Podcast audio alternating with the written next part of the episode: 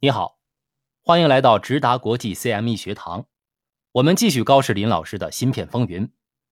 这一课的标题是“仙童半导体和八个叛徒”。上一讲我们说到英特尔的开创历史，需要追溯到仙童半导体。你还记得那个在贝尔实验室发明了晶体管的肖克利吗？他在1953年离开了贝尔实验室，并在1956年和布拉顿。巴丁一起获得诺贝尔物理奖。同年，名成利就的肖克利以自己的名字肖克利成立了自己的实验室，并计划大展拳脚。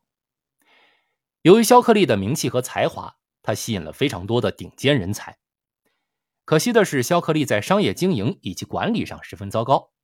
他脾气火爆，疑心重，蔑视员工，是一位很难相处的领导。据说有一次。一位秘书在实验室划破了手指，但他却觉得有人在搞阴谋，要让全体员工接受测谎仪的测试。他甚至还向政府建议，智商低于一百的人自愿绝育，为此政府应该给予一千美元的奖励。可想而知，与肖克利一起工作是多么的痛苦。当时，有八名出色研究员希望研究一种用硅来取代传统锗材料的晶体管。但肖克利并不支持，加上肖克利的性格，这八名员工最终决定集体离开公司。当他们一起提交辞职信的时候，肖克利怒不可遏，称他们为“八叛徒”。八叛徒的称呼就是这样来的。这八位员工就包括了后来成立英特尔的诺伊斯和戈登摩尔。离开肖克利之后。八叛徒找到了谢尔曼·费尔柴尔德作为他们的投资者。费尔柴尔德的英文名字叫 Fairchild，语义翻译为“仙童”。仙童的名字就是这样来的。一九五七年，仙童半导体正式成立，而且发展的非常顺利。因为仙童半导体的技术是建立在硅这种材料上。当时的传统技术路线是使用锗作为材料。其中一个最重要的原因是锗的提纯容易，而硅却比较难。可是如果按地球的存量计算，锗在地球的存量非常的少，而硅在地球的储量却非常大。有沙子的地方就有硅嘛。按材料成本算，锗远远高于硅。诺伊斯厉害的地方就在于，他带领团队解决了硅提纯的难题，所以他们在原料成本上就占据了极大的优势。剩下的制造成本也在随后产量提升中大幅的下降。技术是仙童半导体成功的重要因素之一，但仙童拥有的不仅于此。仙童的另外一个成功因素是美国军方的订单。导弹和登月就是其中两个最重要的催化剂。导弹之所以打得准，是因为导弹可以在发射之后不断的微调，而微调需要仪器计算。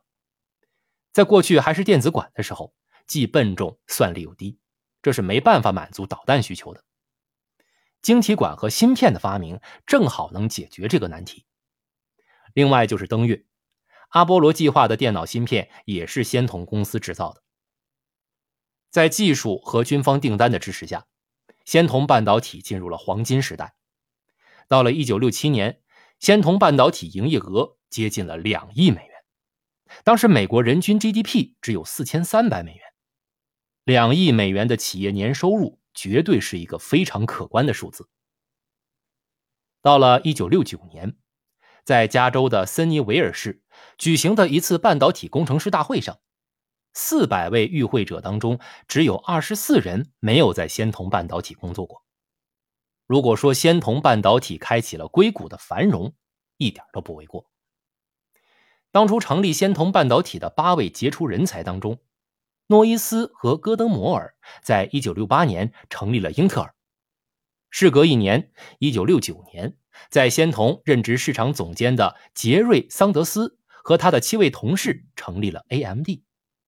就这样，现在全球两大 CPU 厂商就此咕咕落地。可能当时连他们自己都没想过，自己的 CPU 业务能引领行业几十年。下一讲我们先讲美国和日本的芯片战争，再回来说英特尔和 AMD 长达几十年的既合作又竞争的复杂关系。在这一课结束之前呢，我想跟你说两个重要的知识点。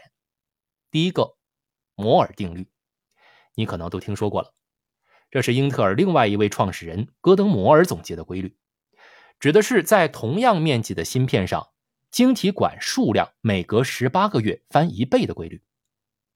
自从摩尔定律出现之后，整个半导体行业在往后五十年基本上都是按照摩尔定律的速度发展。很多人都会觉得科技行业发展迅速，其实过去几十年发展迅速的基本都是跟芯片相关的行业。先是电脑，再是手提电话，近年是电动车。硬件的发展带动软件，新软件的开发又反过来迫使硬件性能的提升。不过，你看看燃油车行业是不是发展缓慢呢？这么多年来有省很多油吗？并没有吧。价格下降了很多吗？也没有吧。手机和电脑降价幅度基本是每十八个月跌一半，这就是摩尔定律的威力。商业和科技进步的第一个重要要素是成本要素。新技术能淘汰旧技术，不是优化百分之几十的幅度，而是几倍的优化，甚至是十倍效率的提升。第二个知识点。是仙童半导体在七十年代开始走向衰败，这个也是市场经济的魅力。哪怕你是时代的开创者，无论你曾经多么的辉煌，只要你没跟上，你开创的时代也同样会无情的抛弃你。下一讲我们讲七十年代到八十年代美国和日本的半导体产业之争，当时大部分美国半导体公司都几乎要破产了，包括英特尔。咱们下周见。如果你有朋友想多了解芯片行业，欢迎分享这一课给你的朋友。每天十分钟，搞懂三十家芯片公司。这里是直达国际 CME 学堂。